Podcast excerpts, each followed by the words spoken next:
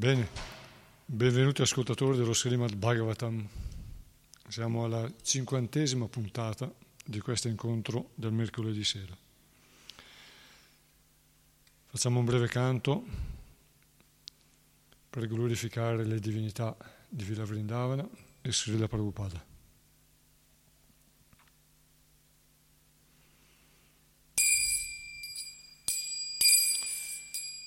Radha Madhava Kunja Bihari Jai Radha Madhava Kunja Bihari Jai Gopi Jana Givaradhari Jayo Gopi Girivaradhari Jashodanandana Vraja Janaranjana. Yashodanandana Vraja Janaranjana Yamunatira Vanachari Yamunatira Vanachari Jai Radha Madhava Kunja Bihari Jai Radha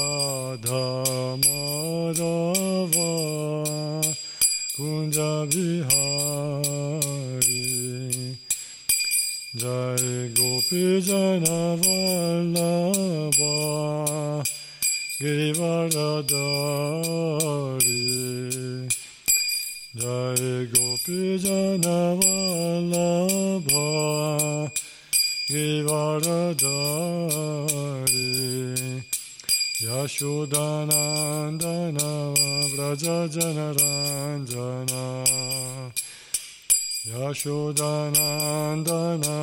Vraja Janaranjana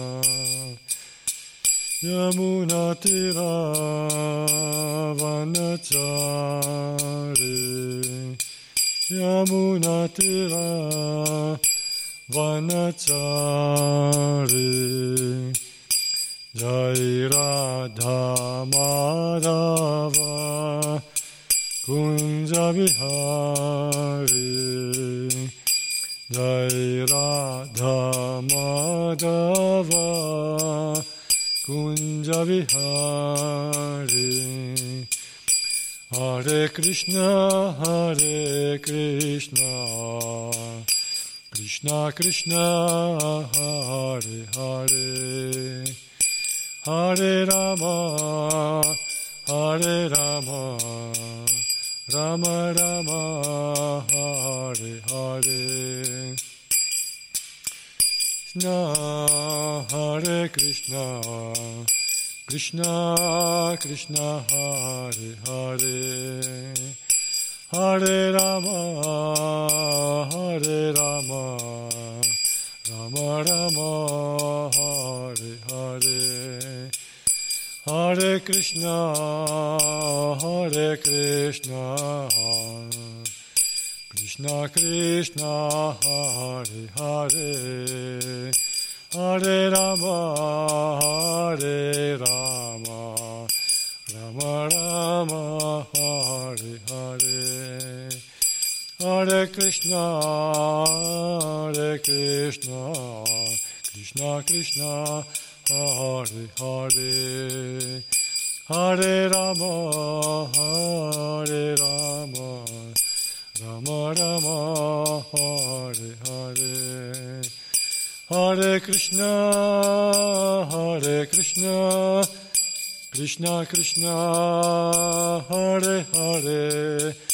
Hare Rama, Hare Rama, Rama Rama, Hare Hare, Hare Krishna, Hare Krishna, Krishna Krishna Hare Hare Hare Rama Hare Rama Rama Rama Hare Hare.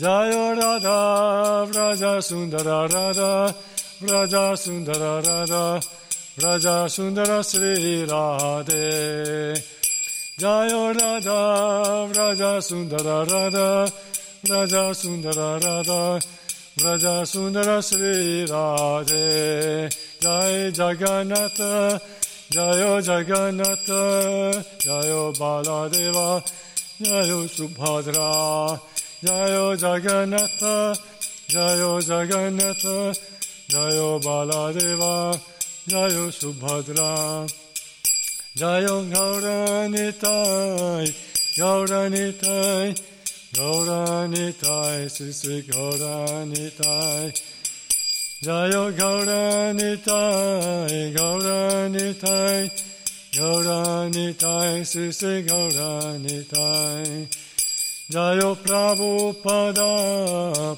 Prabhupada Prabhupada Srila Prabhupada. Jayo Prabhupada Prabhupada. Prabhupada Srila Prabhupada. Haribol Haribol Haribol Gora Haribol Haribol Haribol Haribol Gora Haribol Ki jai, Om Param Guru Nama, Grantaraj, Srimad Bhagavatam ki jai. Quindi dicevamo siamo alla 59esima puntata dalle letture e studio del Srimad Bhagavatam. Iniziamo stasera il secondo canto, il secondo capitolo del secondo canto intitolato Il Signore che risiede nel cuore. Iniziamo con l'invocazione. ॐ नमो भगवते वासुदेवाय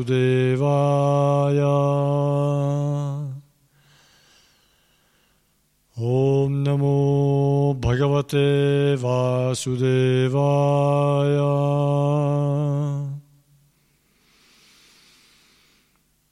ॐ नमो भगवते वासुदेवाय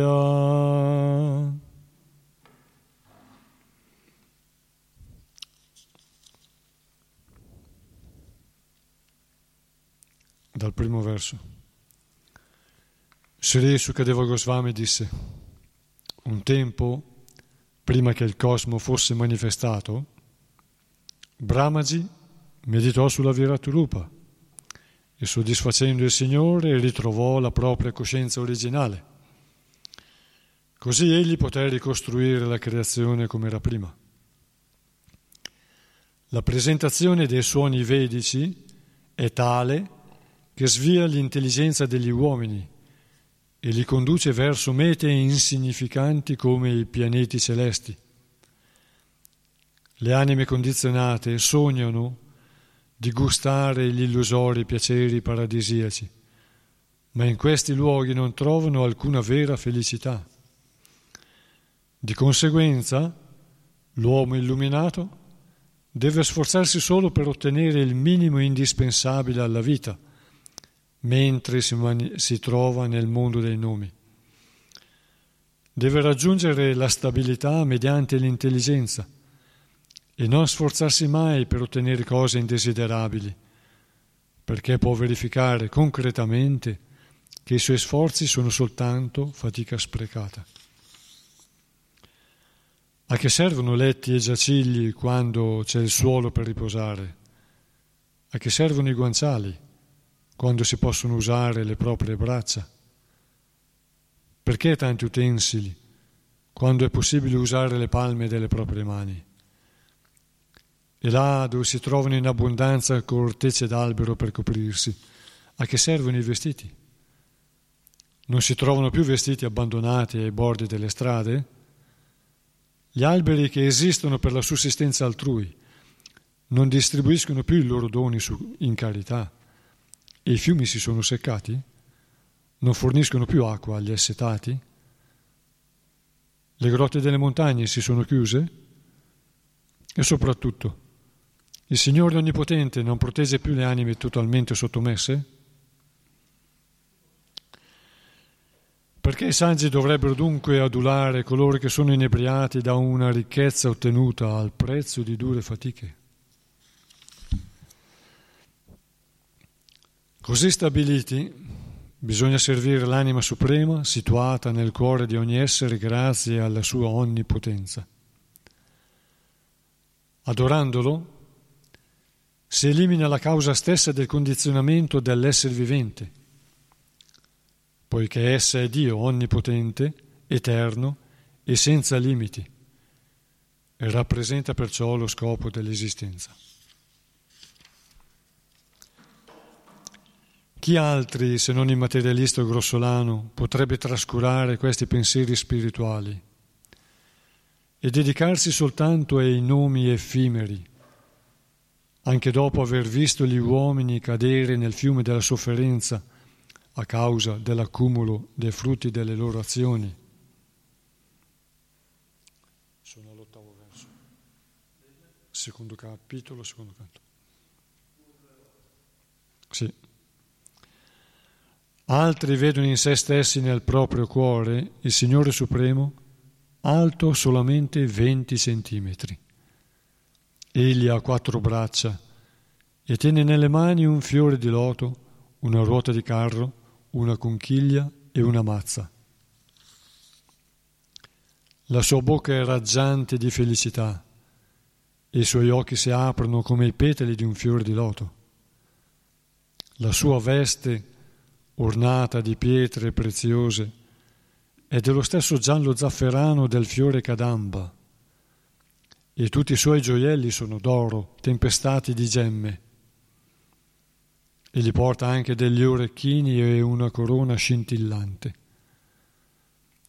I suoi piedi di loto sono posati sul centro del cuore dei grandi yogi, anch'esso simile al fiore di loto. Sul suo petto risplende la pietra caustuba, su cui è inciso un vitello dall'aspetto delicato, e sulle sue spalle altri gioielli. Il suo corpo è ornato da una ghirlanda di fiori freschi. Una cintura annodata orna la sua vita e le sue dita sono abbellite da anelli di pietre preziose i campanellini alle sue caviglie, i suoi bracciali, i suoi capelli ondulati dai riflessi blu e unti d'olio, il suo meraviglioso viso sorridente, tutta la sua persona è affascinante. I magnanimi divertimenti del Signore e lo sguardo luminoso del suo viso sorridente rivelano l'ampiezza delle sue benedizioni. Bisogna dunque concentrarsi su questa forma trascendentale del Signore, finché la mente non è in grado di fissarsi su di Lui attraverso la meditazione. La meditazione deve fissarsi prima sui piedi di loto del Signore, poi sui suoi polpacci, sulle sue cosce ed elevarsi progressivamente fino a raggiungere il suo viso sorridente quanto più la mente si concentra sulle differenti parti del suo corpo, tanto più l'intelligenza si purifica.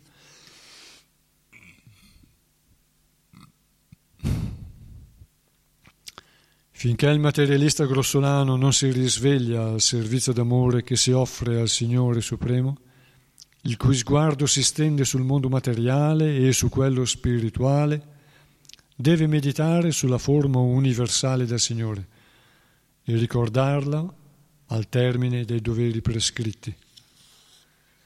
Ora, quando lo yogi desidera lasciare questo pianeta di esseri umani, non deve occuparsi del momento o del luogo più propizio, ma deve sedersi comodamente senza essere turbato.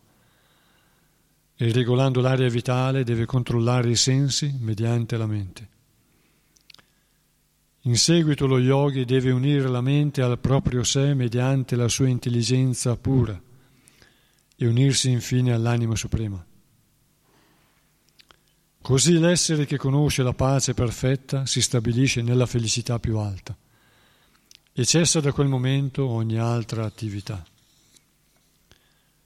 In questa condizione spirituale, l'Abdopashanti, non c'è più la supremazia del tempo devastatore che sottomette perfino gli esseri celesti dotati del potere di governare le creature di questo mondo. Non esiste nemmeno l'influenza della virtù, della passione o dell'ignoranza materiale, del falso ego, dell'oceano causale materiale o della natura materiale propriamente detta. Gli spiritualisti cercano di evitare ogni forma di ateismo perché conoscono la destinazione suprema, dove tutto è in relazione col Signore Supremo, Vishnu. Così il puro devoto, in armonia assoluta col Signore, non è fonte di confusione per nessuno, ma adora in ogni istante i piedi di loto del Signore tenendoli nel proprio cuore. Con la forza della conoscenza sperimentata occorre situarsi fermamente nella realizzazione spirituale, a livello assoluto, e spegnere così ogni desiderio materiale. Bisogna allora abbandonare il corpo materiale, ostruendo col tallone l'orifizio destinato al passaggio dell'aria e attraverso cui fuoriescono le feci, poi elevare il soffio vitale da un punto all'altro attraverso i sei centri principali. Il devoto, immerso in meditazione, deve elevare lentamente il soffio vitale dall'ombelico al cuore poi al petto e da qui alla radice del palato. Deve cercare con intelligenza il punto preciso di concentrazione situato a ciascuno di questi livelli. Il Bhakti Yogi deve portare poi il soffio vitale tra le sopracciglia e bloccando le sette uscite attraverso cui il soffio potrebbe uscire, deve concentrarsi sul suo scopo tornare a Dio nella sua dimora originale. Se è completamente libero da ogni desiderio di godimento materiale, egli deve elevarsi fino all'orifizio situato alla sommità del cranio e tagliare i suoi attaccamenti materiali per raggiungere il Supremo. O se lo yogi desidera ancora godersi di piaceri materiali più elevati, come elevarsi al pianeta più alto, Brahmaloka, ottenere le otto perfezioni materiali, viaggiare nello spazio insieme ai Vaihayasa o avere una qualsiasi posizione su uno dei milioni di pianeti materiali, dovrà portare con sé la mente e i sensi condizionati dalla materia. Gli spiritualisti si preoccupano del corpo spirituale e con la potenza che conferiscono loro il servizio devozionale, le austerità, i poteri soprannaturali e la conoscenza trascendentale, possono spostarsi senza limiti all'interno e all'esterno degli universi materiali. Invece, coloro che sono attaccati ai frutti delle, delle loro azioni, i materialisti grossolani, non avranno mai una simile libertà di movimento. Ora, quando lo yogi che si dirige verso il pianeta più alto, Brahmaloka, passa sopra la Via Lattea attraverso la Sushumna irradiante, giunge prima su Vaishvanara, il pianeta del dio del fuoco, dove diventa completamente purificato da ogni contaminazione. Poi si eleva ancora più in alto, fino al cerchio Shishumara, per incontrarvi il Signore Supremo Sri Hari. Il cerchio Shishumara è il perno su cui ruota l'universo intero e rappresenta l'ombelico di Vishnu, Garbhodakashai Vishnu. Solo lo yogi perfetto può oltrepassare questa regione e raggiungere il pianeta dove i puri saggi come Brigu godono di una vita lunga 4 miliardi e 300 milioni di anni solari. Anche i santi situati a livello spirituale venerano questo pianeta, Maharloka. Al momento della devastazione finale dell'universo intero, alla fine della vita di Brahma, un getto di fuoco si sprigiona dalla bocca di Ananta, dal fondo dell'universo. Lo yogi vede allora tutti i pianeti ridotti in cenere e su una delle aeronavi usate dalle, grandi, dalle anime pure raggiunge Satya Loka, dove la vita dura 15 bilioni 480 miliardi di anni solari. 15.000, che significa 15.480 miliardi di anni, quindi 15 bilioni. Spiegazione. Oh, continuiamo la lettura dei, dei versi. Sul pianeta Satya Loka non esiste né il dolore, né la vecchiaia, né la morte. La sofferenza di qualunque genere vi è sconosciuta, perciò non si sente alcuna ansietà, tranne che a volte, a causa della coscienza, nasce un sentimento di compassione verso coloro che ignorano la via del servizio di devozione e restano soggetti alle irrimediabili sofferenze che caratterizzano l'esistenza in questo mondo materiale. Dopo aver raggiunto Satya Loka, il devoto ottiene la capacità particolare di integrarsi senza paura nel corpo sottile in una forma simile a quella del corpo grossolano. Così ottiene successivamente forme di terra, di acqua, di fuoco, di luce irradiante e di aria, fino a raggiungere il livello etereo. Il devoto si eleva così al di sopra degli oggetti sottili legati ai diversi sensi, come il profumo per l'odorato, il sapore per il palato, le forme per la vista, la sensazione tattile per il tatto, le vibrazioni sonore per l'identificazione con l'etere o con l'udito e le attività materiali per gli organi di senso. Penetrando gli strati grossolani e sottili che lo ricoprono, il devoto entra nel piano dell'ego materiale e là neutralizza le influenze materiali fondendo una nell'altra la passione e l'ignoranza. Giunge così allo stadio della virtù. Poi fonde ogni identificazione materiale nel Mat Tattva e raggiunge il livello della perfetta realizzazione spirituale. Solo l'anima purificata da ogni contaminazione materiale può raggiungere la perfezione di vivere in compagnia della persona suprema, una vita di felicità e gioia perfette, ritrovando così il suo stato originale. Chiunque ritrovi questa perfezione devozionale non sente più attrazione per il mondo materiale, dove non tornerà mai più. O Maharaj Parikshit. Sappi che tutto ciò che ti ho spiegato in risposta alle domande pertinenti di Tua Maestà si accorda perfettamente con l'insegnamento dei Veda e rappresenta la verità eterna.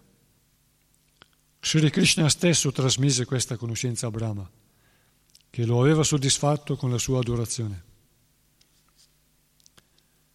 Per coloro che vagano nell'universo materiale, non esiste via di salvezza più propizia delle attività che mirano a servire direttamente Sri Krishna con devozione. Il grande e nobile Brahma studiò i Veda tre volte con la massima attenzione e concentrazione e dopo averli esaminati minuziosamente accertò che l'attrazione per Sri Krishna, il Signore Supremo, è la più alta perfezione della religione. Sri Krishna, Dio, la persona suprema, accompagna l'anima individuale all'interno di ogni essere vivente. Questa verità diventa percettibile e concepibile a partire dall'esperienza visuale e con l'aiuto dell'intelligenza. Ora, è dunque essenziale che in ogni tempo e in ogni luogo gli uomini ascoltino, cantino e ricordino le glorie della persona divina, il Signore Supremo. Coloro che bevono a sazietà attraverso gli orecchi il messaggio nettario di Sri Krishna, così caro ai suoi devoti, purificano lo scopo della loro esistenza dalle contaminazioni del piacere materiale e tornano così ai piedi di loto della persona suprema. Siamo arrivati alla fine della lettura dei versi del secondo capitolo. Iniziamo la lettura e la spiegazione dal primo verso. Prima leggo il sanscrito. Sri Shuka Uvacha Evam Pura Dharanayatma Yonir Nashtam Smritim Pratyavarudya Tushtat Tata Sasarjadam Amogra Drishtir Yatapya Yat Prag Vyavasaya Buddhi. Sri Sukadeva Goswami disse, un tempo, prima che il cosmo fosse manifestato, Brahmaji meditò sulla Virat Rupa e soddisfacendo il Signore ritrovò la propria coscienza originale. Così egli poté ricostruire la creazione come era prima.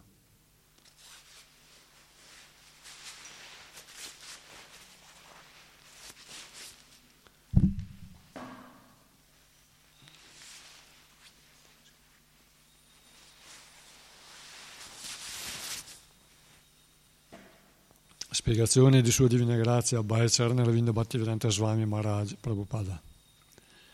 L'esempio di Sri Brahmaji illustra molto bene la condizione di oblio in cui si trova l'essere vivente.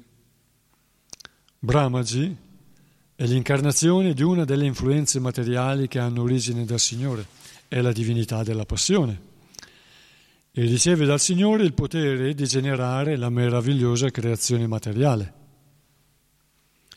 Tuttavia, poiché Brahma è uno degli innumerevoli esseri individuali, è soggetto a dimenticare l'arte di manifestare la sua energia creatrice.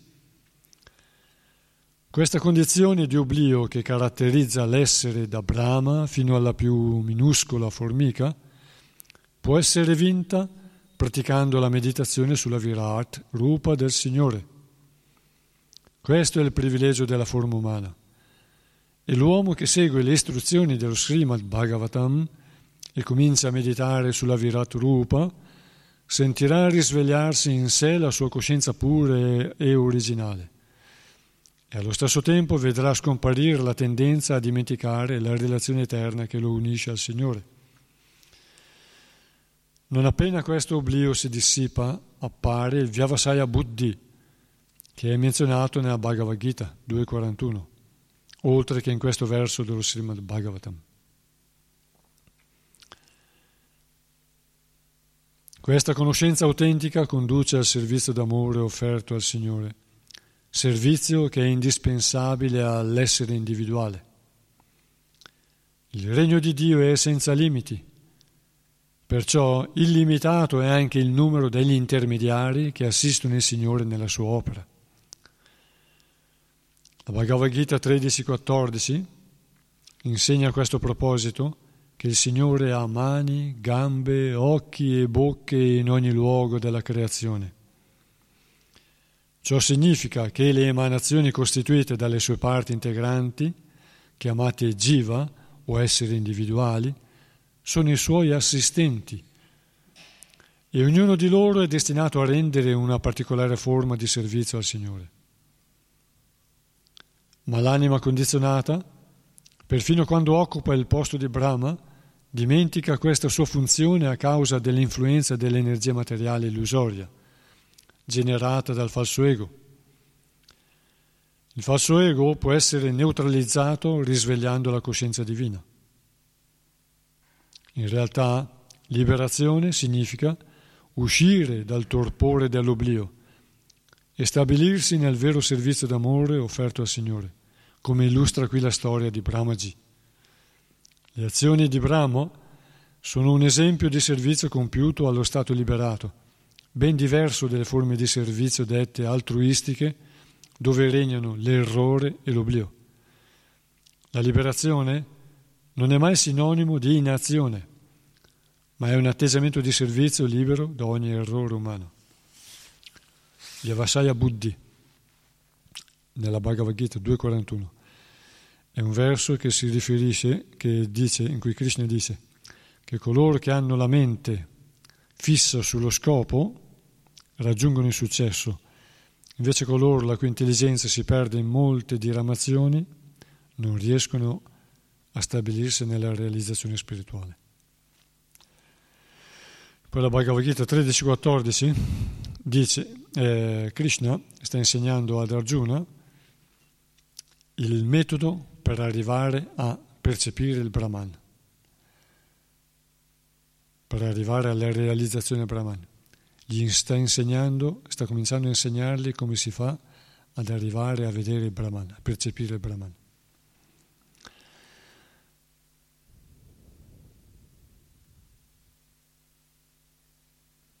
Anche qui, anche qui Srila Prabhupada parla della Viraturupa, la meditazione sulla Viraturupa.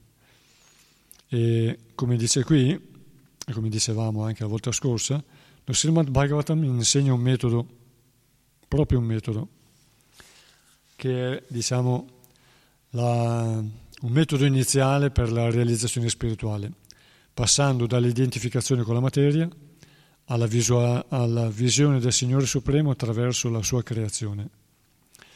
Quindi insegna che le nuvole sono i suoi capelli, il sole è il suo occhio, i fiumi sono le sue vene, gli alberi sono i peli del suo corpo, e i vari sistemi planetari dai piedi fino alla sua fronte, al suo viso, alla sua testa. Poi dice anche, dal suo petto viene la religione e dalla sua schiena viene l'irreligione. La parte frontale del Signore è la fonte della religione, la parte della schiena del Signore, quello potremmo dire quella in ombra, ma in realtà non c'è l'ombra nel Signore, però nella forma universale si può parlare di ombra. Nella sua parte in ombra viene l'irreligione, la controreligione. I principi della religione quali sono? I pilastri della religione quali sono?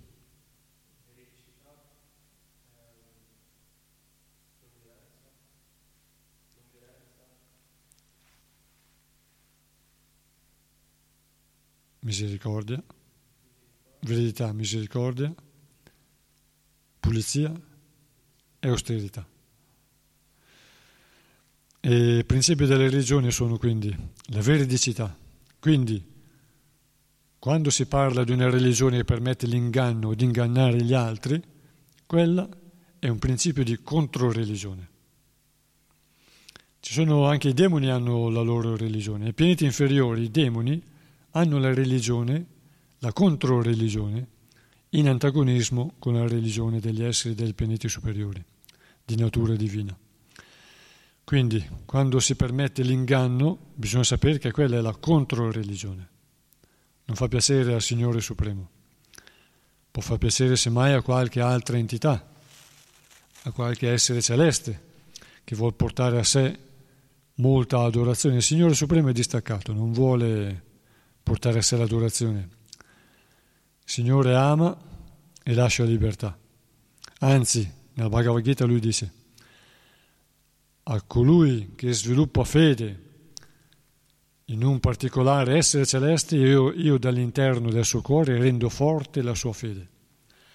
Perché la fede negli esseri celesti, anche se non sono il Signore Supremo, ci fanno evolvere, così come la visualizzazione della forma del Signore, che è impersonale ma è personale in un certo senso, che è quello di identificare le varie parti della creazione nelle varie parti della forma della persona, del corpo del Signore, allora questa visione, in un essere celeste nella forma dell'universo, del Signore nella forma dell'universo, questo permette di evolvere, sono i primi passi per, verso l'evoluzione spirituale.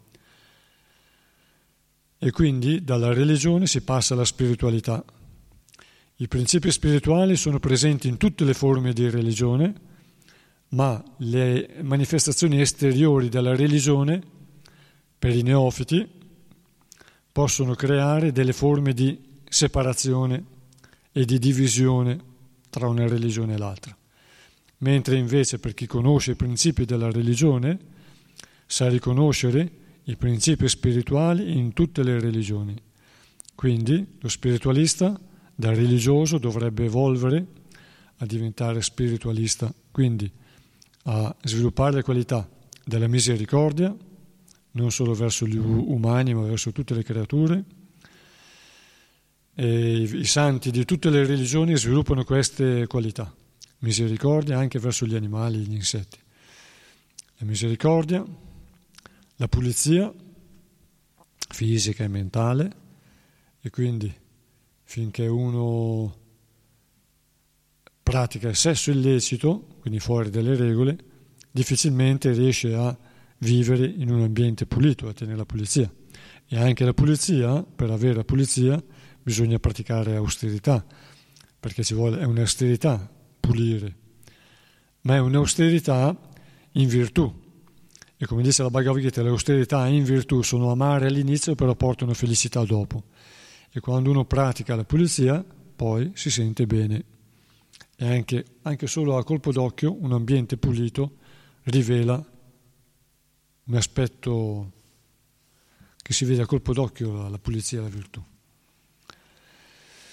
Anche se non si vede quello che è stato tolto e quello che è stato fatto, però l'ambiente parla.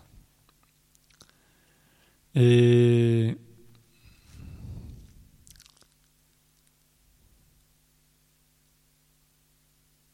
poi qui dice che gli Jiva sono tutti suoi assistenti. E nella Bhagavad Gita Krishna sta insegnando a, ad Arjuna, nel 13-14, come si sviluppa la visione dell'anima, della super, suprema, che esiste ovunque, che ha mani, bocche, gambe, occhi ovunque nella creazione.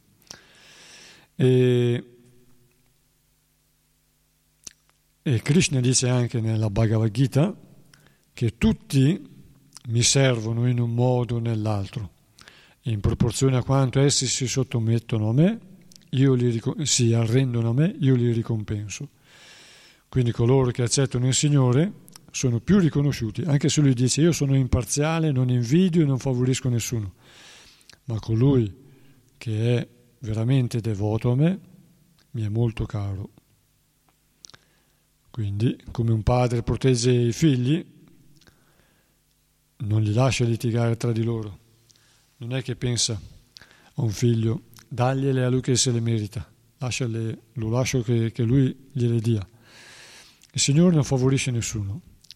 La natura materiale agisce all'interno natura, del mondo materiale e coinvolge le persone nella, nelle influenze virtù, passione e ignoranza e le conseguenze le vediamo tutti i giorni, ma egli non favorisce e non invidia nessuno, non ostacola l'evoluzione di nessuno e provvede al bene di tutti ovviamente è testimone delle azioni di ognuno e permette che la natura materiale ogni tanto assesti delle lezioni per fare svegliare le anime e farle progredire e uscire da, da semplicemente lasciar passare il tempo e perdere la forma di vita umana.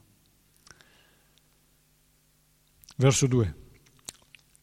La presentazione dei suoni vedici è tale che svia l'intelligenza degli uomini e li conduce verso mete insignificanti come i pianeti celesti. Le anime condizionate sognano di gustare gli illusori piaceri paradisiaci, ma in questi luoghi non trovano alcuna vera felicità. Spiegazione di Srila Prabhupada. L'anima condizionata è sempre intenta a fare piani per trovare la felicità nel mondo materiale ed estende questa ricerca fino ai limiti di questo universo non soddisfatto delle condizioni di vita che offre la Terra, di cui ha sfruttato al massimo le risorse naturali, l'uomo vuole andare sulla Luna o su Venere per cercare di sfruttare le risorse di questi pianeti. Ma nella Bhagavad Gita 8.16 il Signore ci avverte che gli innumerevoli pianeti del nostro universo e degli altri sistemi planetari sono mete di poco valore Esistono miriadi di universi popolati da un numero infinito di pianeti, ma tutti senza eccezione, sono luoghi di sofferenza, dove si devono subire la nascita, la malattia, la vecchiaia e la morte, mali propri di questo mondo materiale.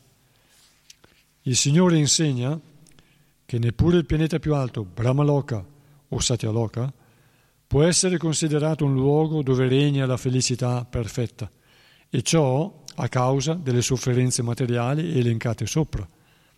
Che dire dunque degli altri pianeti come quelli celesti? Le anime condizionate sono completamente dominate dalle leggi dell'azione interessata, perciò talvolta si elevano fino a Brahmaloka, ma finiscono col cadere di nuovo verso Patalaloka, come bambini ignari su una giostra. La vera felicità si trova nel regno di Dio, dove nessuno deve subire le sofferenze dell'esistenza materiale. La via dell'azione interessata, consigliata dalle scritture vediche, è dunque ingannevole. Alcuni pensano di poter vivere meglio in questo o quel paese, su questo pianeta o su quell'altro, ma in nessun luogo del mondo materiale riusciranno a soddisfare il loro vero desiderio, quello di avere una vita eterna, un'intelligenza perfetta e una felicità completa. Sukadeva Goswami suggerisce indirettamente che Maharaj Parikshit, alla fine della sua vita, non dovrebbe desiderare di trasferirsi sui cosiddetti pianeti celesti, ma dovrebbe piuttosto prepararsi a tornare nella sua dimora originale, nel regno di Dio. Nessun pianeta materiale è eterno, né offre condizioni di vita eterna. Bisogna dunque provare un profondo disgusto per i piaceri effimeri che questi pianeti offrono.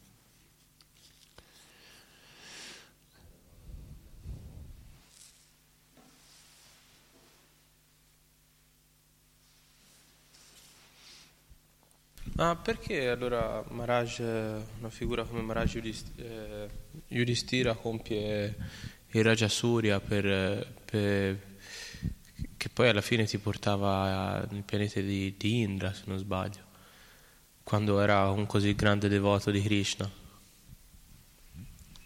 Perché come leggeremo qui poi, allora, eh, a che servono i letti? quando ci si può sdraiare per terra, a che servono i cuscini quando io ho le braccia dove appoggiare la testa?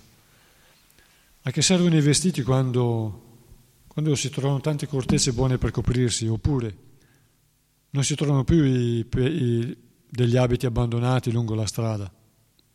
I fiumi sono seccati, non c'è più acqua da bere?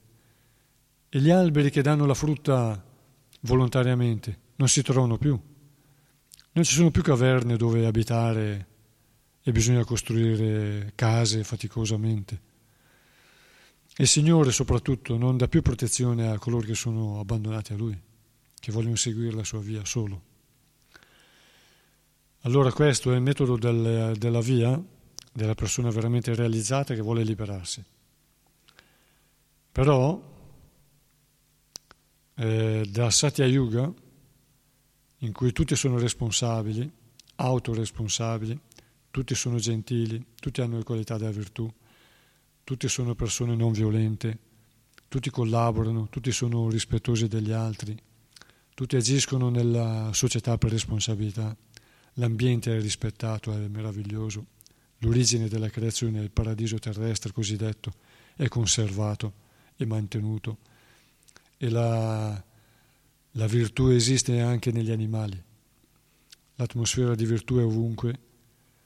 Allora, poi si arriva gradualmente, non ci sono i Varna, poi Vapara Yuga, Treta Yuga e Kali Yuga, dal Vapara Yuga in poi si formano i Varna e non tutti sono autoresponsabili e c'è bisogno degli Kshatriya che fanno un po' da poliziotti. Gli Kshatriya da soli non bastano, ci vogliono i Brahmani che insegnano agli Kshatriya coloro che, che conservano la virtù la portano da Satya Yuga, che sono le persone più evolute, che hanno comprensione maggiore, sanno correggere gli Kshatriya, che sono i coinvolti dalla passione.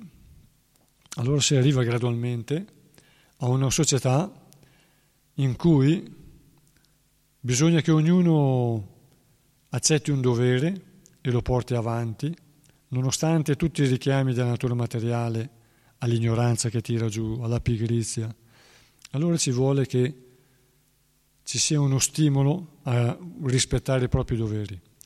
Ci sono coloro che lo fanno volontariamente e ci sono coloro che invece devono essere spinti a farlo, o da interessi personali o dalla paura. Quindi la, l'ignoranza per paura seguono il loro dovere, per passione lo fanno per interesse personale e in virtù lo fanno semplicemente perché è giusto compiere il dovere. E così si arriva a costruire le mura alla città, al luogo dove vivere per, per stare tranquilli. E allora bisogna faticare di più. E allora, nell'ambito del Varna Ashrama, come dirà qui Srila Prabhupada in una spiegazione, nell'ambito del Varna Ashrama ci sono i Varna, appunto, e gli Ashrama, e sono i doveri e i diritti per ogni Varna. E poi c'è un modo di comprenderli in virtù e un modo di compiere questi doveri in passione o addirittura in ignoranza. Però questo questa istituzione serve a fare evolvere. E chi è che fa evolvere? I brahmana. I brahmana sono quelli che guidano i sciatri a fare le cose in modo giusto, a non, de- a non degradarsi, a diventare degli abusatori della loro forza, del loro potere organizzato. E quindi nell'ambito del Varna Ashrama, lo kshatriya deve compiere dei sacrifici. I sacrifici sono attraenti per la popolazione, ma sono anche un modo per elevare le persone. Quindi i brahmana, che hanno la conoscenza, studiano il tempo adatto per compiere quei sacrifici, praticano durante la loro vita la forza spirituale, con quei mantra manifestano delle cose meravigliose, un'energia, una potenza meravigliosa, e anche coloro che assistono a quei sacrifici sviluppano eh, al giorno d'oggi, per esempio, ci sono alcuni che credono che gli esseri, gli UFO, che sono di varie razze, i Veda ci insegnano, ci sono quelli demoniaci e quelli in virtù.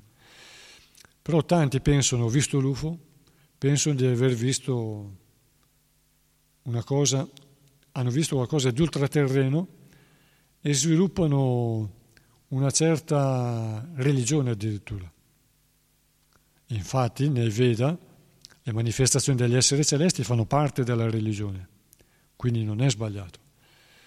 E durante quei sacrifici eh, si manifestano delle cose meravigliose agli occhi anche delle persone più comuni e questo li fa diventare attaccati alla fede e nei Veda e a sviluppare quindi il desiderio di seguire i Veda e i Brahmana. Osservano il Brahmana e sviluppano apprezzamento per il Brahmana e desiderano seguire gli insegnamenti del Brahmana. Quindi anche i sacrifici, i Brahmani impegnano i, i, i capi famiglia, gli kshatriya, quindi specialmente nei grandi sacrifici, e questo attrae la popolazione comune.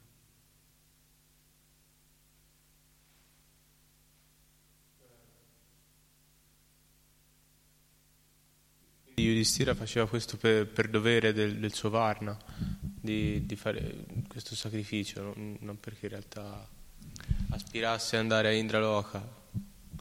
Sì, eh, i sacrifici in realtà elevano coloro che li compiono se sono fatti nel modo appropriato, elevano l'animale nei mondi superiori e poi ottiene a forma umana, senza dover fare le scale. E poi addirittura eh, anche chi compie il sacrificio, si è fatto e ha avuto successo, raggiunge poi dei meriti per entrare nei mondi superiori. Però quello è semplicemente il linguaggio fiorito dei Veda, come dice qui, come ha detto in questo verso, che anche coloro che si fanno attrarre dal linguaggio fiorito dei Veda per salire nei mondi superiori sono illusi perché in realtà anche lì non trovano la vera soddisfazione. Perché chi è che gode di più eh, un, buon, un buon cibo? Chi ha molta fame. Quando lo gusta va in visibilio. Però se tu glielo dai allo stesso cibo dopo che ha mangiato, lo rigetta.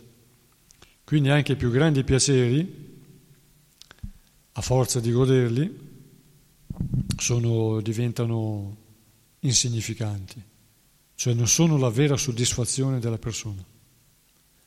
E uno addirittura, per quanto guarda, riguarda noi nei mondi qui terreni, nel mondo qui terreno umano, anche più grandi piaceri, alla fine, siccome non soddisfano l'anima e uno si accanisce in quella ricerca di piaceri, si degrada e i sensi diventano insaziabili. Insaziabili, insaziabili. Uno si degenera, si degrada sempre di più, va in fondo al pozzo. Quando tocca il fondo del pozzo, che può essere sem- più o meno profonda a seconda di, della persona, eh, quando tocca il, a un certo punto sviluppa il desiderio di rialzarsi e più in fondo è, più deve fare fatica a risalire. E quando ritorna alla luce può sempre ricascare, se dimentica la sofferenza, oppure può veramente cominciare a salire a salire le altre vette. E in realtà i Veda ci insegnano la via dei pianeti superiori perché altrimenti c'è sofferenza. Ci insegnano cosa va bene fare e cosa non va bene fare. Perché altrimenti, invece di andare ad esempio a Indraloka, sui pianeti superiori o altri, uno va all'inferno e nessuno vuole la sofferenza. La sofferenza è un grande ostacolo anche alla realizzazione spirituale, perché quando uno soffre molto non riesce a, a, pensare, a praticare la ricerca spirituale, è troppo disturbato. Così come, come quando c'è la vecchiaia, gli acciacchi, il dolore, è difficile. E allora il Veda ci insegna per intelligenza intelligenza del Signore Supremo che è l'origine dei Veda, i Veda ci insegnano a fare le attività che ci portano a stare bene in questa vita e nella prossima, anche nei mondi superiori.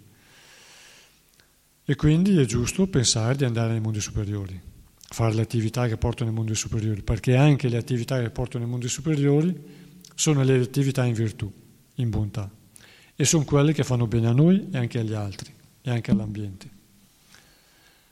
Altrimenti invece le attività che portano all'inferno fanno male a noi e fanno male anche agli altri. Quindi per mantenere un ordine bisogna seguire i Veda che insegnano il modo per non degradarsi e quindi anche le altre cerimonie, i doveri di purifi- cerimonie di purificazione e così via.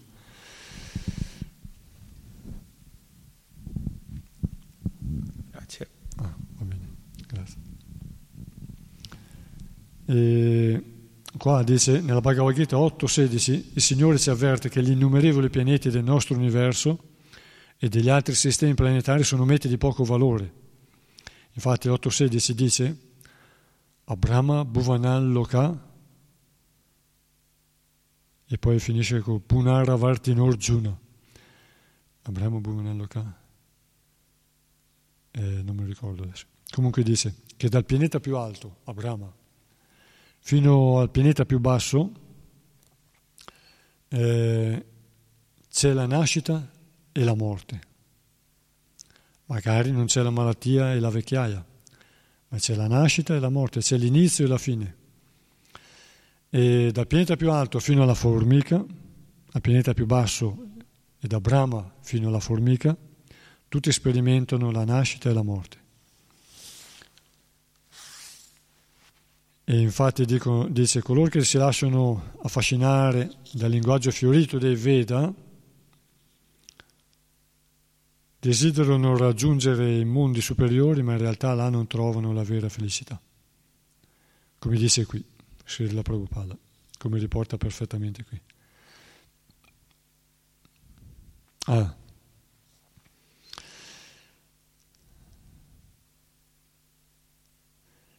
Alcuni pensano di poter vivere meglio in questo o quel paese, su questo pianeta o su quell'altro, ma in nessun luogo del mondo materiale riusciranno a soddisfare il loro vero desiderio, quello di avere una vita eterna, un'intelligenza perfetta e una felicità completa.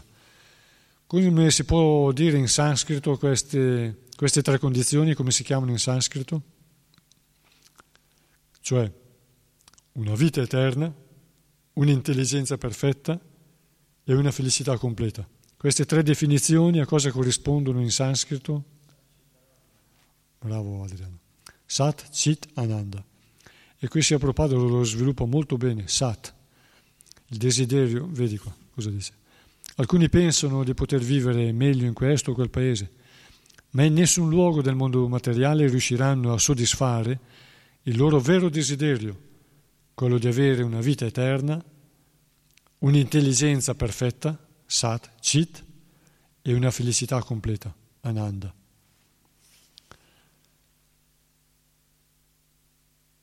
E Sukadeva Goswami suggerisce indirettamente che Maharaj Parikshit alla fine della sua vita non dovrebbe desiderare di trasferirsi sui cosiddetti pianeti celesti, ma piuttosto prepararsi a tornare nella sua dimora originale nel regno di Dio.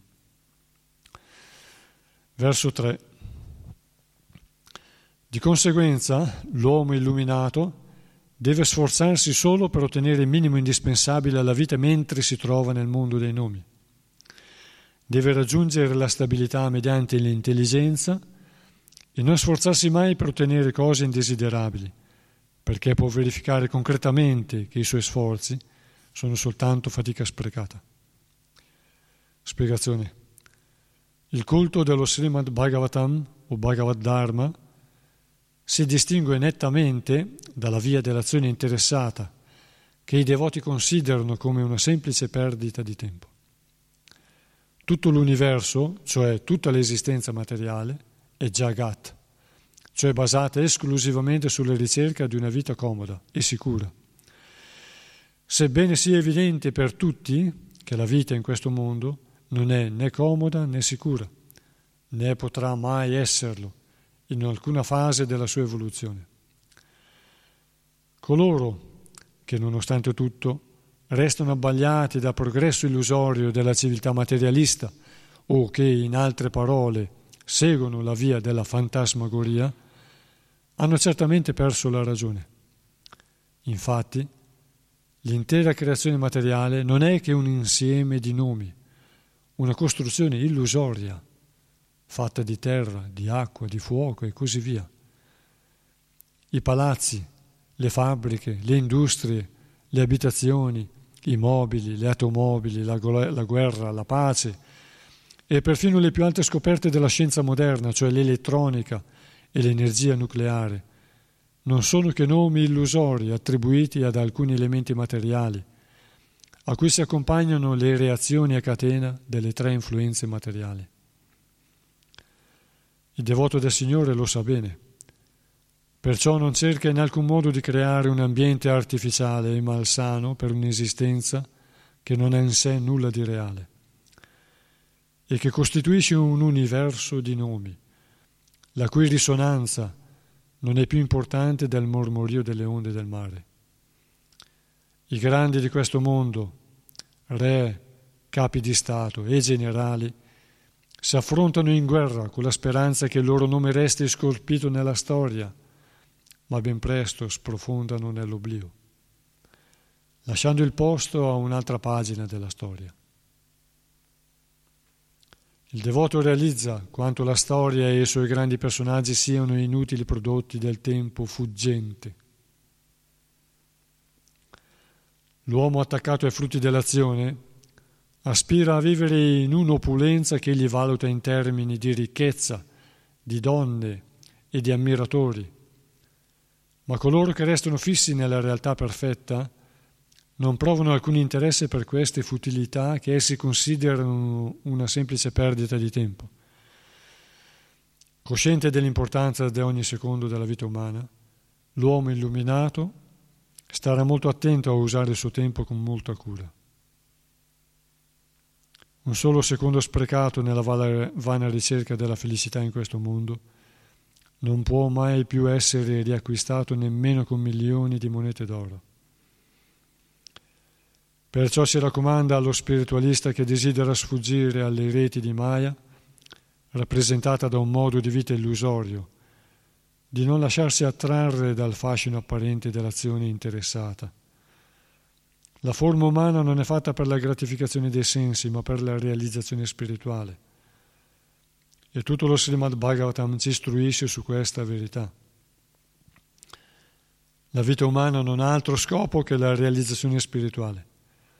E la civiltà che mira a questa perfezione suprema non si preoccupa di produrre oggetti indesiderabili e inutili, ma educa l'uomo ad accontentarsi dello stretto necessario, o in altre parole, a fare il miglior uso di un cattivo affare.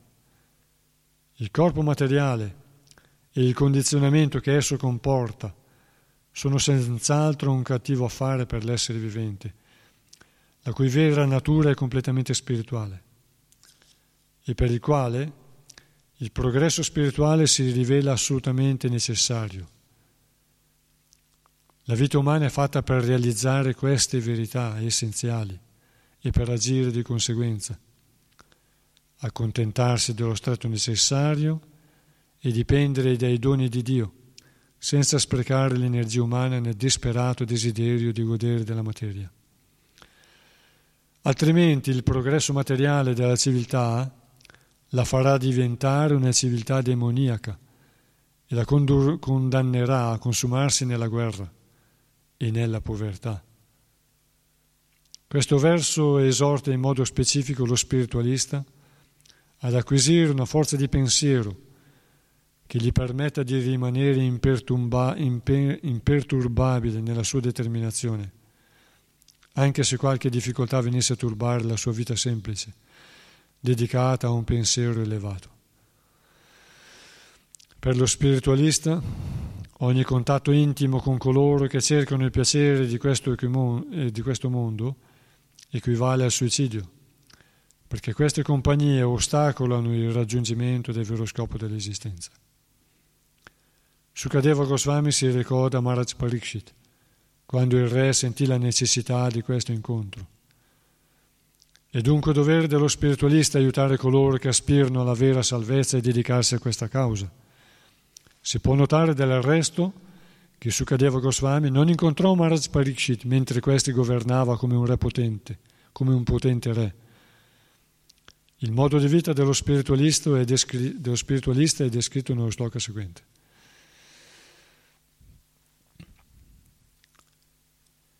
Qui si fanno molti punti, Sia Prabhupada fa molti punti, tocca molti punti, che appunto una società come quella in cui viviamo noi, in cui si, tutto funziona solo sul profitto, no? Tutto funziona sul profitto, neanche la vita vale più, vale il profitto che si ricava anche dalle vite. E questa è una civiltà che si è condannata, che si condanna alla guerra e quindi alla povertà, come dice qui, dice Prabhupada, abbiamo sentito. E questa è la realtà di oggi soprattutto.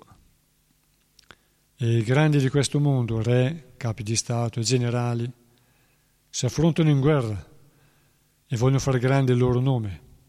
Ma anche se il loro nome è diventato grande, lo vediamo nella storia già passata, e ora siamo in una storia che sta, stiamo vivendo presente, anche questi nomi sono diventati grandi, poi gli anni si accumulano e diventano una delle tante pagine della storia, sia Prabhupada, dice, e addirittura sprofondano nell'oblio. Quanti re grandi sono stati nel passato e non ci si ricorda più nemmeno del loro nome. Sono così tante le storie di questi re che a volte vengono raccontati solo in, in pochi accenni, perché se bisogna enumerare tutte le vicende grandi vicende, le opere di questi re, non si finirebbe la vita, ci vorrebbe tutta la vita solo per enumerare le vicende di questi re. E allora la storia accumula, il tempo accumula polvere sulla storia, pagine, pagine, pagine, e non si riesce più neanche a considerare le attività di questi re, e alla fine sprofondano nell'oblio, nel tempo eterno, che non finisce. Uh, ha un percorso senza fine, non ha inizio e non ha fine. Questo è il tempo eterno. Mentre invece le manifestazioni nel mondo materiale hanno inizio e finiscono e le creazioni si accumulano.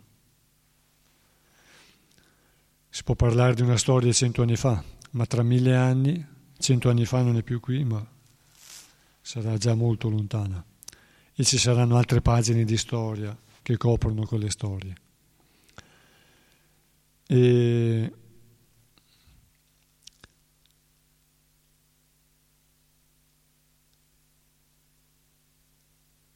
prima si parlava del Satya Yuga in cui ognuno è autoresponsabile. Lì non c'è bisogno di governi, ma non c'è bisogno neanche di parlare di anarchia, perché lì non c'è bisogno di governi perché il dominio è insito in ogni persona, il dominio di sé.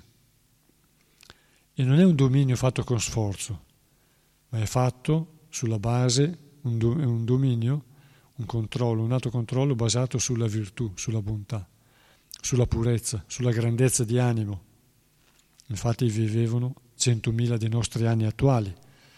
Benché fossero cento dei loro anni, quel tempo e quelle percezioni del tempo erano molto superiori a quelle che abbiamo noi ora. I nostri cento anni, paragonati ai loro, sono un centesimo della loro vita. Quindi la nostra intelligenza attuale, le nostre qualità attuali, sono molto ridotte rispetto a quello a quelle che erano le loro. E quindi loro vivevano in modo autoresponsabile e non c'era bisogno di, dei militari, non c'erano i Varna, perché la popolazione era, erano tutti cigni, tutte anime pure, molto evoluti, molto intelligenti, ognuno rispettava gli altri, tutti gentili, tutti cooperativi, responsabili, autoresponsabili e conservavano la virtù nell'ambiente e in se stessi. Poi, col passare del tempo, le ere ci si allontana sempre di più dall'aspetto originale della creazione e siamo arrivati a noi in Kali Yuga, ma già molto prima hanno cominciato, eh, hanno cominciato a formarsi i Varna, le, le classi sociali, i brahmani, i maestri, gli istruttori, coloro che insegnano, coloro che hanno la conoscenza e l'intelligenza suprema. E loro insegnano e guidano gli kshatriya, gli amministratori della società, coloro che intervengono, coloro che proteggono, coloro che mantengono l'ordine, affinché questi kshatriya non cadano nella, nell'abusare del loro potere. Quindi buoni brahmana creano buoni kshatriya, veri brahmana creano veri kshatriya. I veri kshatriya sono coloro che provvedono in origine la diplomazia, la cosiddetta diplomazia, che è fatta per ricavare al giorno d'oggi un interesse personale, girando intorno a un ostacolo, non è la vera, non è una buona qualità. Tra i devoti non c'è della diplomazia o non dovrebbe esserci o non deve esistere la diplomazia, perché tra i devoti, tra persone in virtù, tra persone che vogliono la realizzazione spirituale, tra persone purificate, la diplomazia è una cattiva qualità. La vera comprensione della diplomazia non è per ricavare un risultato, ma è gentilezza. Quindi la gentilezza, l'amore verso l'altra persona, la bontà verso l'altra persona, è quello che non vuole affrontare un nemico, usando diplomazia per prendere un vantaggio da lui o per tirarlo nei propri interessi, ma è la, è la, tra i devoti c'è la gentilezza di fare le cose per il bene dell'altro. Quindi, quando eh, qualora ci fosse la diplomazia tra devoti, sarebbe una qualità sbagliata, una qualità materiale basata sulla non comprensione e sulle, sulla mancanza di qualità spirituali. In realtà la gentilezza che c'è tra i devoti è un aspetto del mondo spirituale, delle qualità del mondo spirituale. E quindi tra i devoti c'è la gentilezza. Nella, in una società ideale anche gli kshatriya sono gentili. e l'ultima risorsa è la forza. Quando ad esempio eh, ti arriva un ostacolo, metti un, un qualcosa che cade, devi pararlo con forza a volte. Più pesante è, più forza è, più arriva veloce, tu devi mettere più forza. Così a volte eh, gli sciatri devono usare la forza per fermare un pericolo che può essere rappresentato anche da umani. E allora ci vuole la forza, perché se tu aspetti di fargli capire le cose con la filosofia,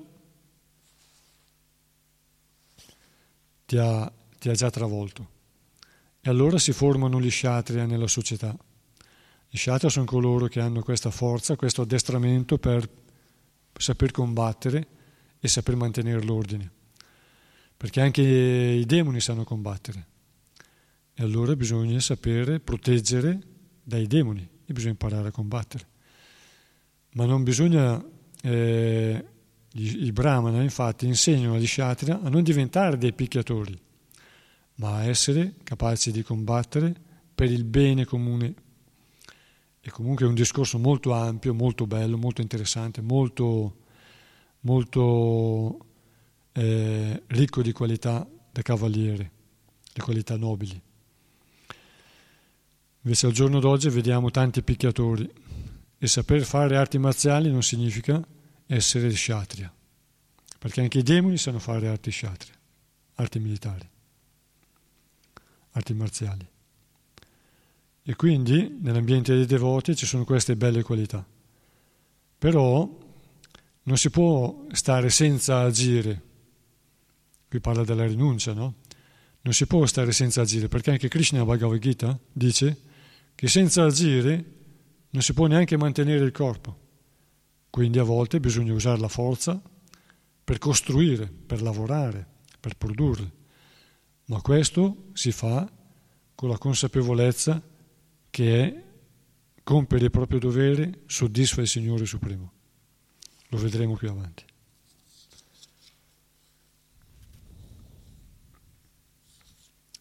Verso 4.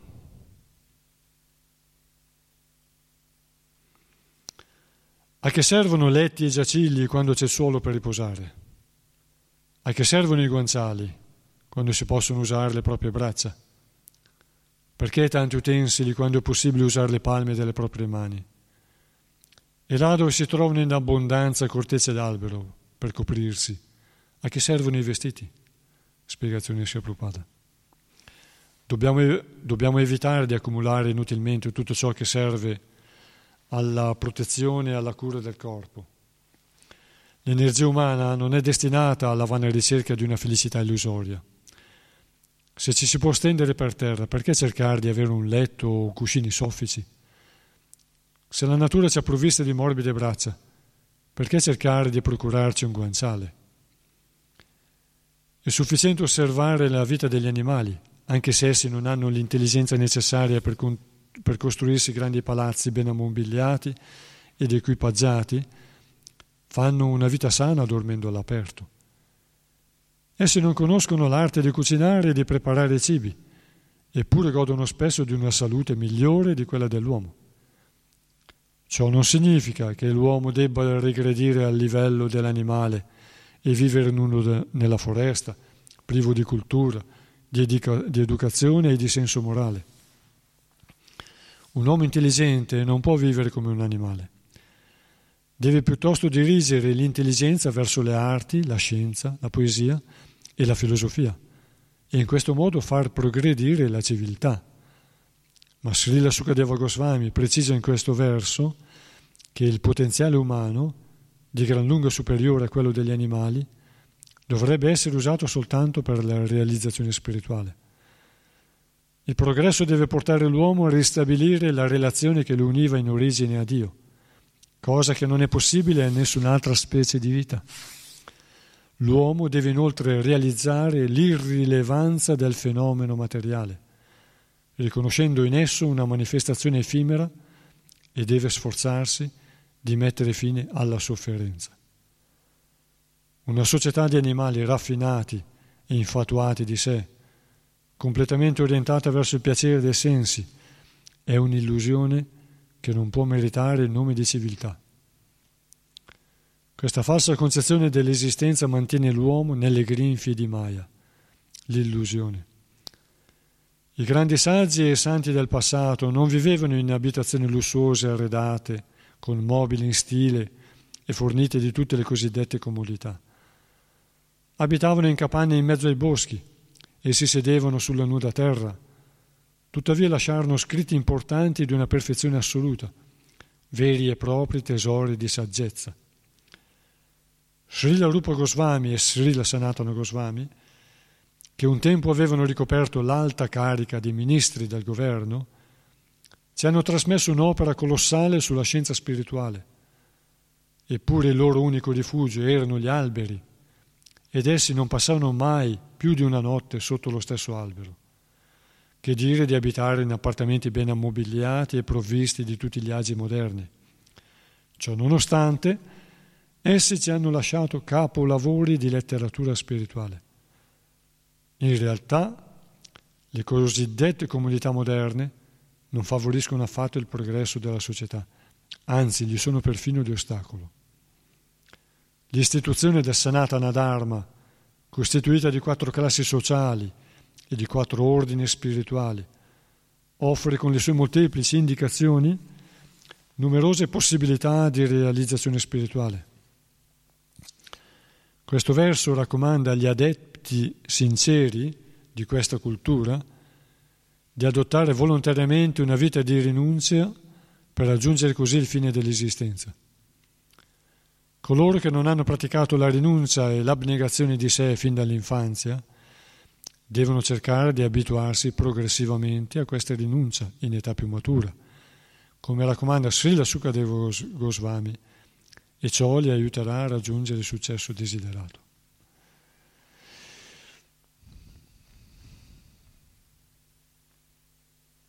Se volete domandare, domandate, eh? fate osservazioni.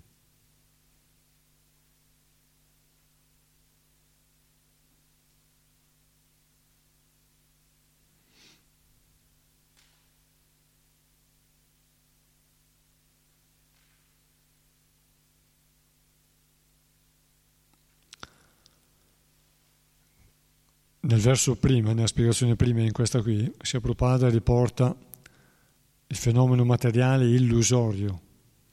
Infatti il primo verso dello Srimad Bhagavatam che stiamo studiando, il primo canto, sono 12 canti, noi siamo al secondo, nel primo verso, eh, siccome molti al giorno d'oggi si vede sui social, dicono che la religione è fatta per tenere succube le menti delle persone, lo Srimad Bhagavatam, che è la religione pura, quindi non è fatta per, né per tenerci succubi né per farci sognare i paradisi, ma è fatta per liberarsi e tornare nella nostra dimora originale, dove non ci si torna più a nascere, a invecchiare, a ammalarsi e morire in nessuna forma eh, temporanea, ma si rimane in una felicità eterna, con un'intelligenza perfetta, una conoscenza perfetta e, e una vita eterna e la felicità perfetta, eterna. Satchitananda. Allora il primo verso dello Srimad Bhagavatam, proprio nel primo verso ci avverte che questo mondo è un semplice miraggio,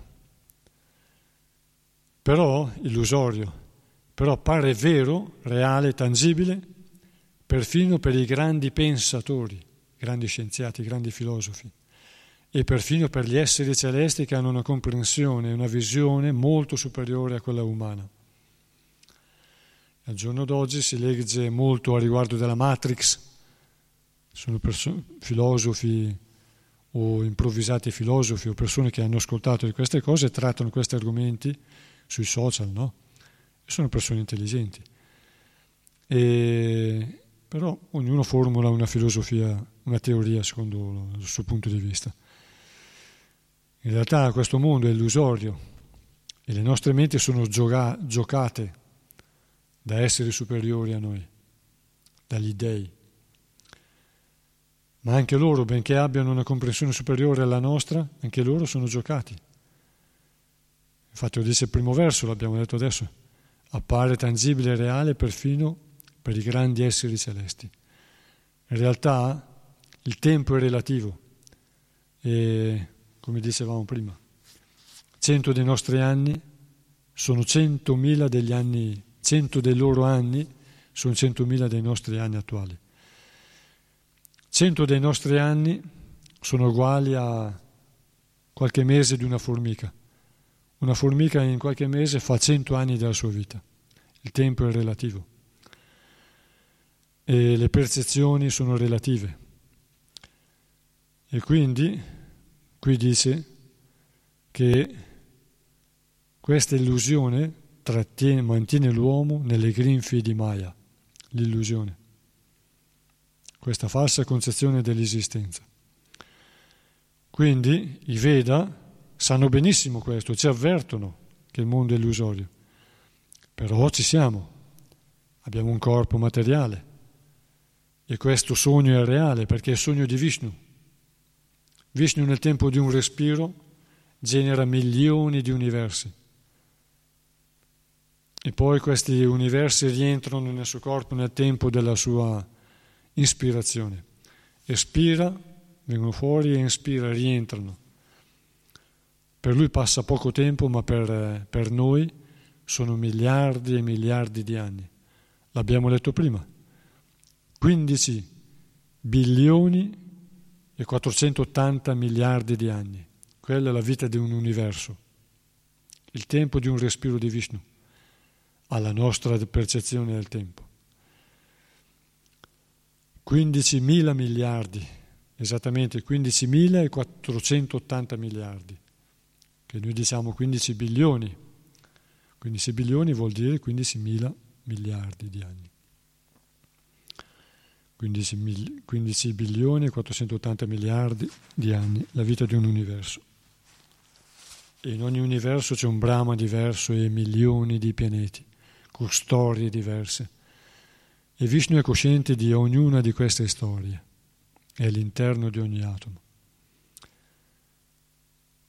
Quindi solo lui è capace di concepire la dimensione reale del tempo, perché lui è il tempo. Il tempo è una manifestazione di Dio. Il tempo è eterno, solo Dio è eterno.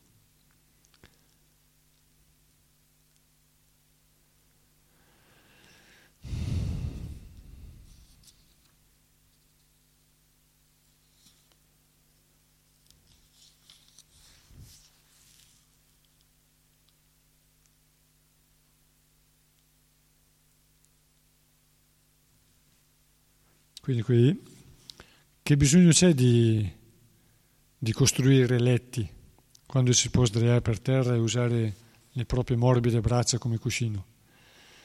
Qui questo è l'insegnamento di Sukadeva Goswami e lui viveva in quel modo perché era completamente dedicato alla realizzazione spirituale. E, però Sappiamo bene appunto che i Veda ci danno indicazioni per vivere bene anche nel mondo materiale. E ci danno indicazioni per vivere bene nel mondo materiale, ma di non dimenticarci lo scopo della realizzazione spirituale. Perché altrimenti siamo come animali tenuti al caldo nella stalla, che poi muoiono e non si sa dove vanno a finire. Quelle personalità.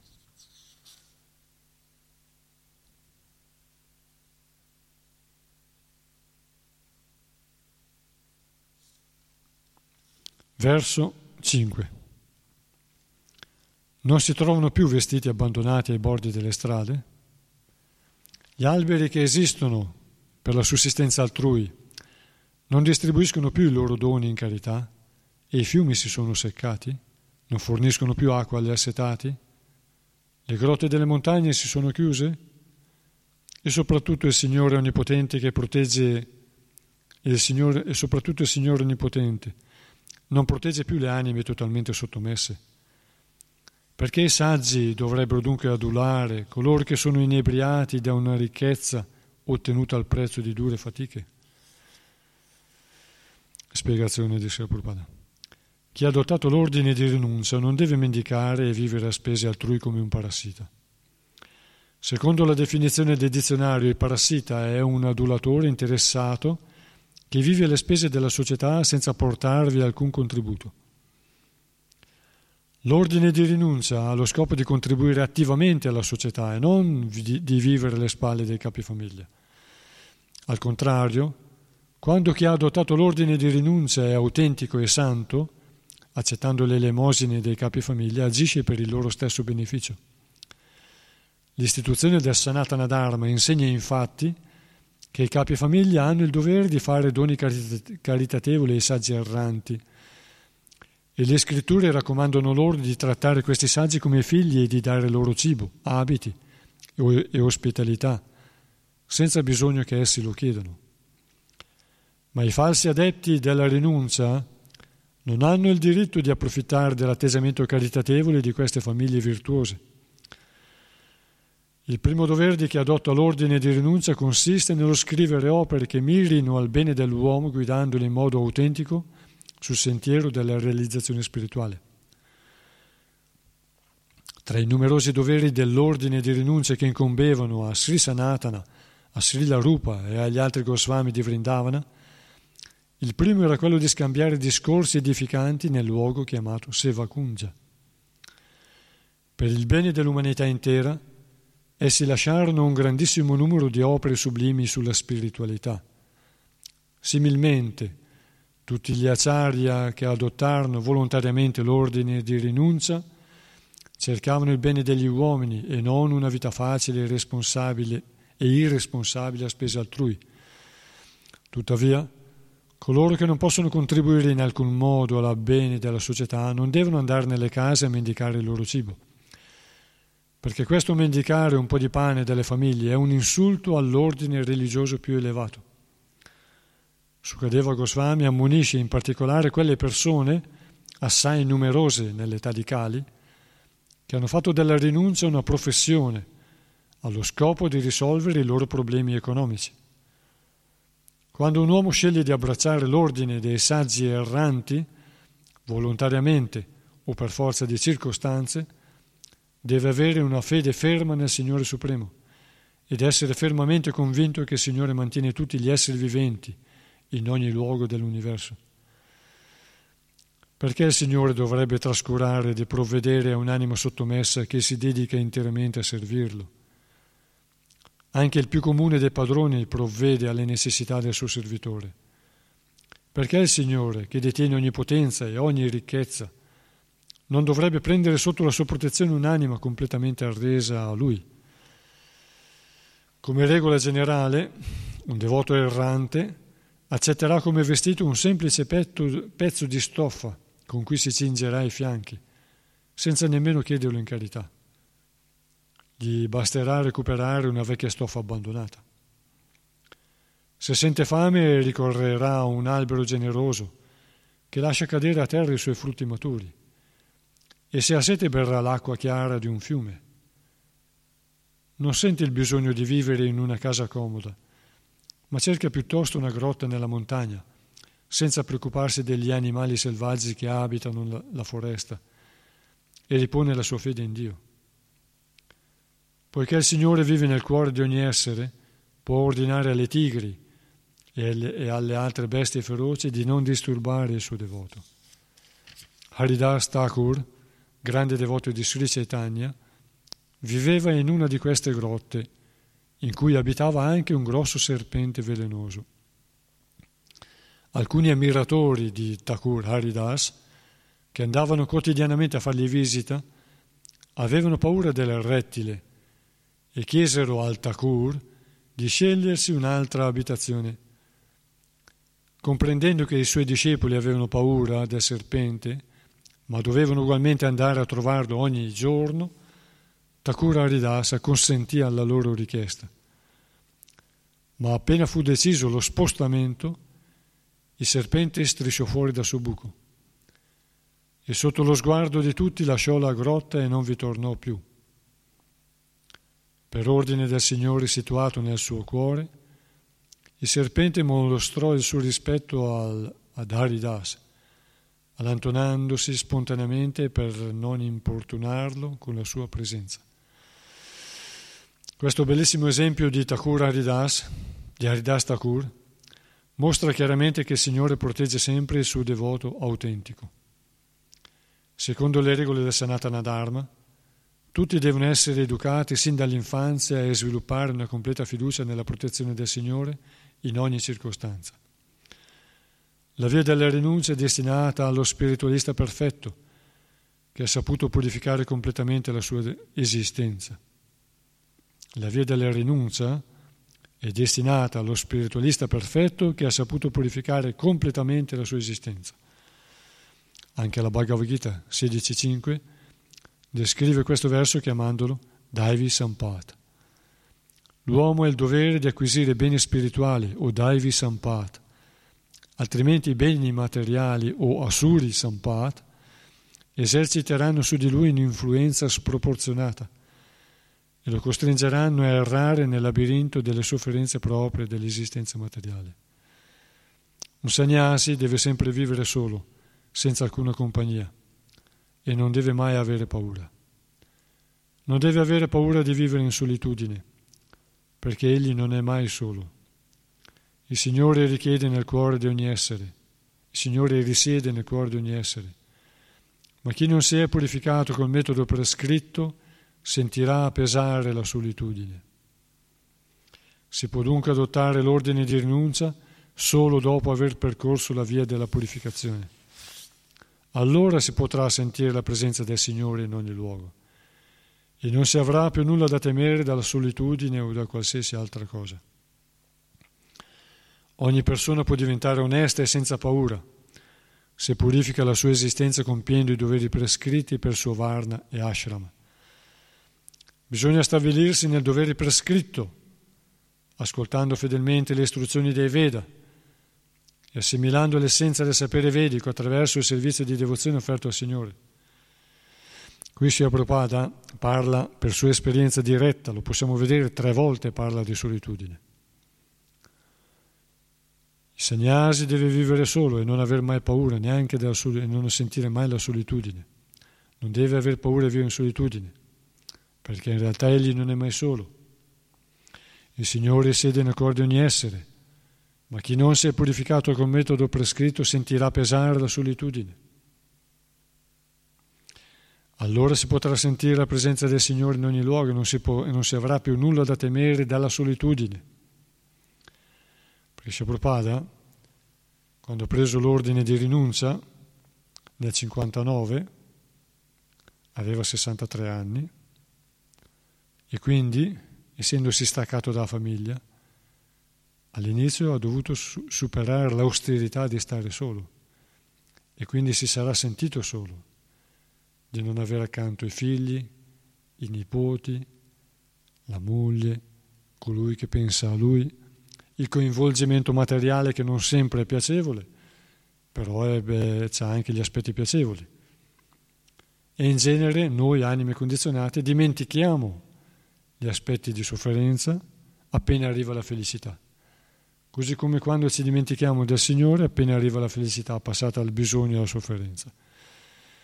E se Prabhupada parla della sofferenza della solitudine, ma dice che solo colui che si è purificato perfettamente può vivere in solitudine e percepire il Signore, altrimenti si soffre la solitudine. Poi dice anche qui in fondo, Ogni persona può diventare onesta e senza paura se purifica la sua esistenza compiendo i doveri prescritti per Suvarne Ashrama. Cosa vuol dire? Questi sono i Veda, ma anche un altro Veda, la saggezza popolare. Cosa dice? Fai il bene e dimentica il male e stai tranquillo. Cosa dice la modo di dire popolare. Fai il tuo dovere, sii onesto e vai a dormire con la coscienza pulita, senza paura. Lo dice qui. Ogni persona può diventare onesta e senza paura se purifica la sua esistenza compiendo, purifica la sua esistenza perché costa fatica, eh, essere onesti, compiendo i doveri prescritti per il suo Varna e Ashram, i, doveri, i propri doveri prescritti.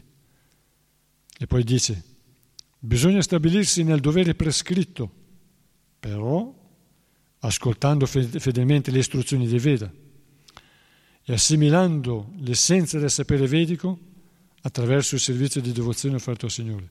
Quindi, anche compiendo i propri doveri, cosa dice? Prima, per i primi passi per la realizzazione spirituale, quello del, di vedere nella natura materiale un aspetto di Dio. Le nuvole sono i suoi capelli, l'aurora e il tramonto è il suo vestito, gli uccelli sono il suo senso artistico, i fiumi sono le sue vene, le montagne sono le sue ossa, e così via. I sistemi planetari, dai piedi fino alla testa, e così via. E poi dice, meditare su questa cosa nel mondo materiale è un metodo di realizzazione spirituale e deve ricordarsi questa meditazione alla fine del compimento dei suoi doveri, quindi alla sera, deve fare questa meditazione. Questi sono i primi passi della realizzazione spirituale, come dice il primo capitolo, ora siamo nel secondo. E quindi, per il devoto, qual è la meditazione più adatta? E anche questa, per devozione il devoto vede il Signore, la meraviglia del Signore nella creazione bellissimo. Anche lui lo vede, però il devoto conosce anche direttamente Krishna. Abbiamo avuto questa grande fortuna attraverso Srila Prabhupada. Cercavamo la verità, a tante volte desideravamo sapere se esiste qualcosa dopo la morte, se c'è Dio, chi è Dio, tante volte. E adesso l'abbiamo trovato. Grazie a Srila Prabhupada, che a 70 anni è partito dall'India con un baule di libri, il primo canto in tre parti, un baule di questi libri, e con in tasca il valore in rupie, in moneta indiana, di 5, 5 dollari. È andato in India, in America da solo e da lì ha portato la conoscenza perché ha voluto soddisfare il desiderio del suo maestro spirituale. Grazie a lui abbiamo ottenuto questa conoscenza, abbiamo queste risposte alle domande anche più di quelle che cercavamo noi. E quindi questa conoscenza ci apre l'intelligenza, ci dà di più di quello che cercavamo, di, di quello che, è, che era la nostra evoluzione in questa vita, ci dà di più. Immaginavamo noi chi è Vishnu, immaginavamo chi è Krishna, chi è Dio nella sua forma personale, no. Vedevamo la sua bellezza nell'aspetto impersonale della creazione ma ora possiamo pensare alla sua bellezza nella sua forma personale. Bene, ci salutiamo qui, vi ringrazio, ringrazio gli ascoltatori dello Srimad Bhagavatam e ringraziamo Shri Prabhupada. Granta Raj Srimad Bhagavatam ki jai, Shri Prabhupada ki jai, Om Parangurave Namaha. Ci sono domande? No, bene, saluto.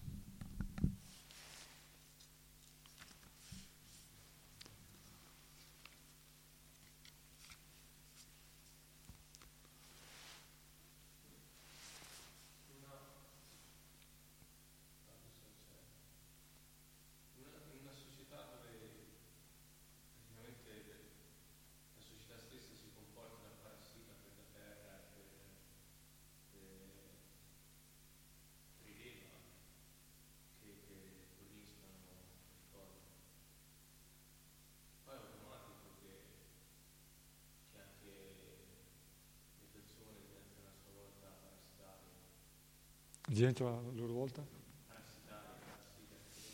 Eh sì. Perché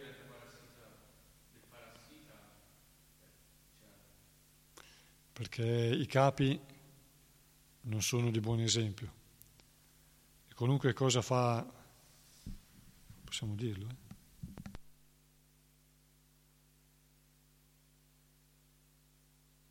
Adriano dice, puoi ripetere la domanda a te?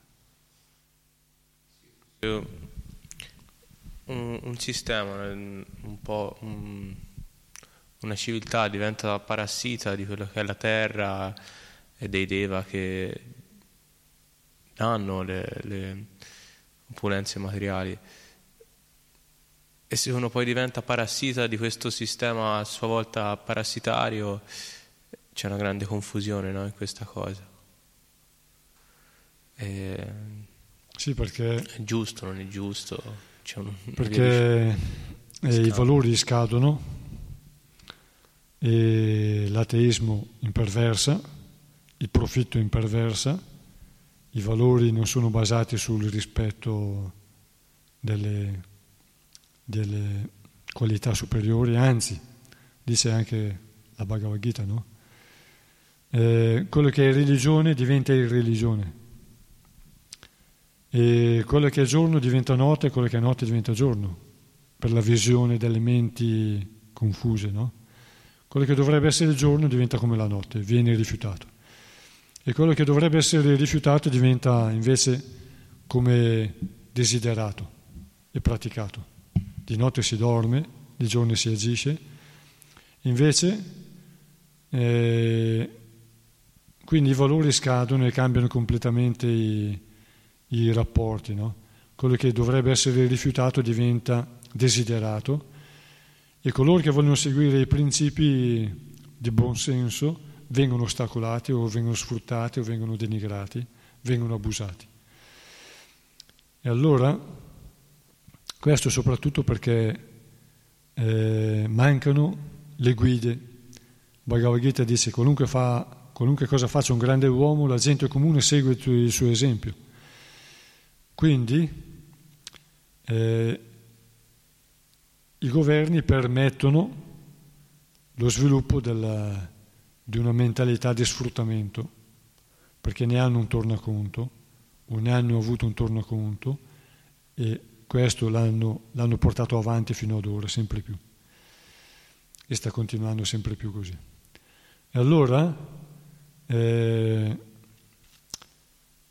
non ci sono questi esempi di buone qualità e anzi vengono favoriti i controvalori della società, della religione, la controreligione viene favorita, l'abuso, lo sfruttamento, la violenza e cose indicibili. E allora anche la terra non è rispettata, i popoli non sono rispettati, i bambini non sono rispettati, le donne, gli anziani, la vita, niente, gli animali. Allora cosa succede? Che appunto tu, eh, tutta la società si comporta come un parassita che sfrutta l'energia e le stesse persone parassitizzano gli altri per il proprio vantaggio. Chi più, chi meno.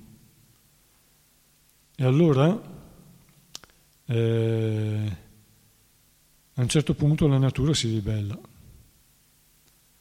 perché le conseguenze arrivano a un certo punto che uno costruisce una catasta di errori e poi a un certo punto la catasta fuori equilibrio gli crolla addosso. E, perché tutto basato sulla non conoscenza, no? O su una conoscenza fasulla, basata solo sull'immediato ricavo del, del, del vantaggio, senza considerare le conseguenze e lasciando le conseguenze ai posteri addirittura. Si inquina e si lascia che poi tanto, io intanto metto nel portafoglio, poi gli altri vedremo. I miei figli, vabbè, i miei figli intanto ci, ci penso io, poi dopo quello che ho inquinato, che ho, si vedrà. Questo non è, non è basato su una conoscenza materiale, tecnologico, oppure su come ottenere profitto, ma non è basato sulla conoscenza, sull'intelligenza. Furbizia non è intelligenza. Intelligenza considera anche le conseguenze. Invece la furbizia pensa al vantaggio diretto e non nemmeno alle conseguenze verso se stessi.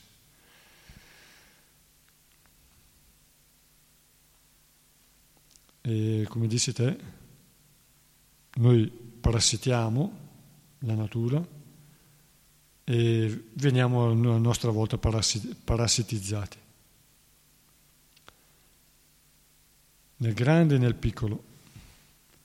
perché anche una vita sregolata poi parassita la nostra pelle, il corpo, l'interno e così via.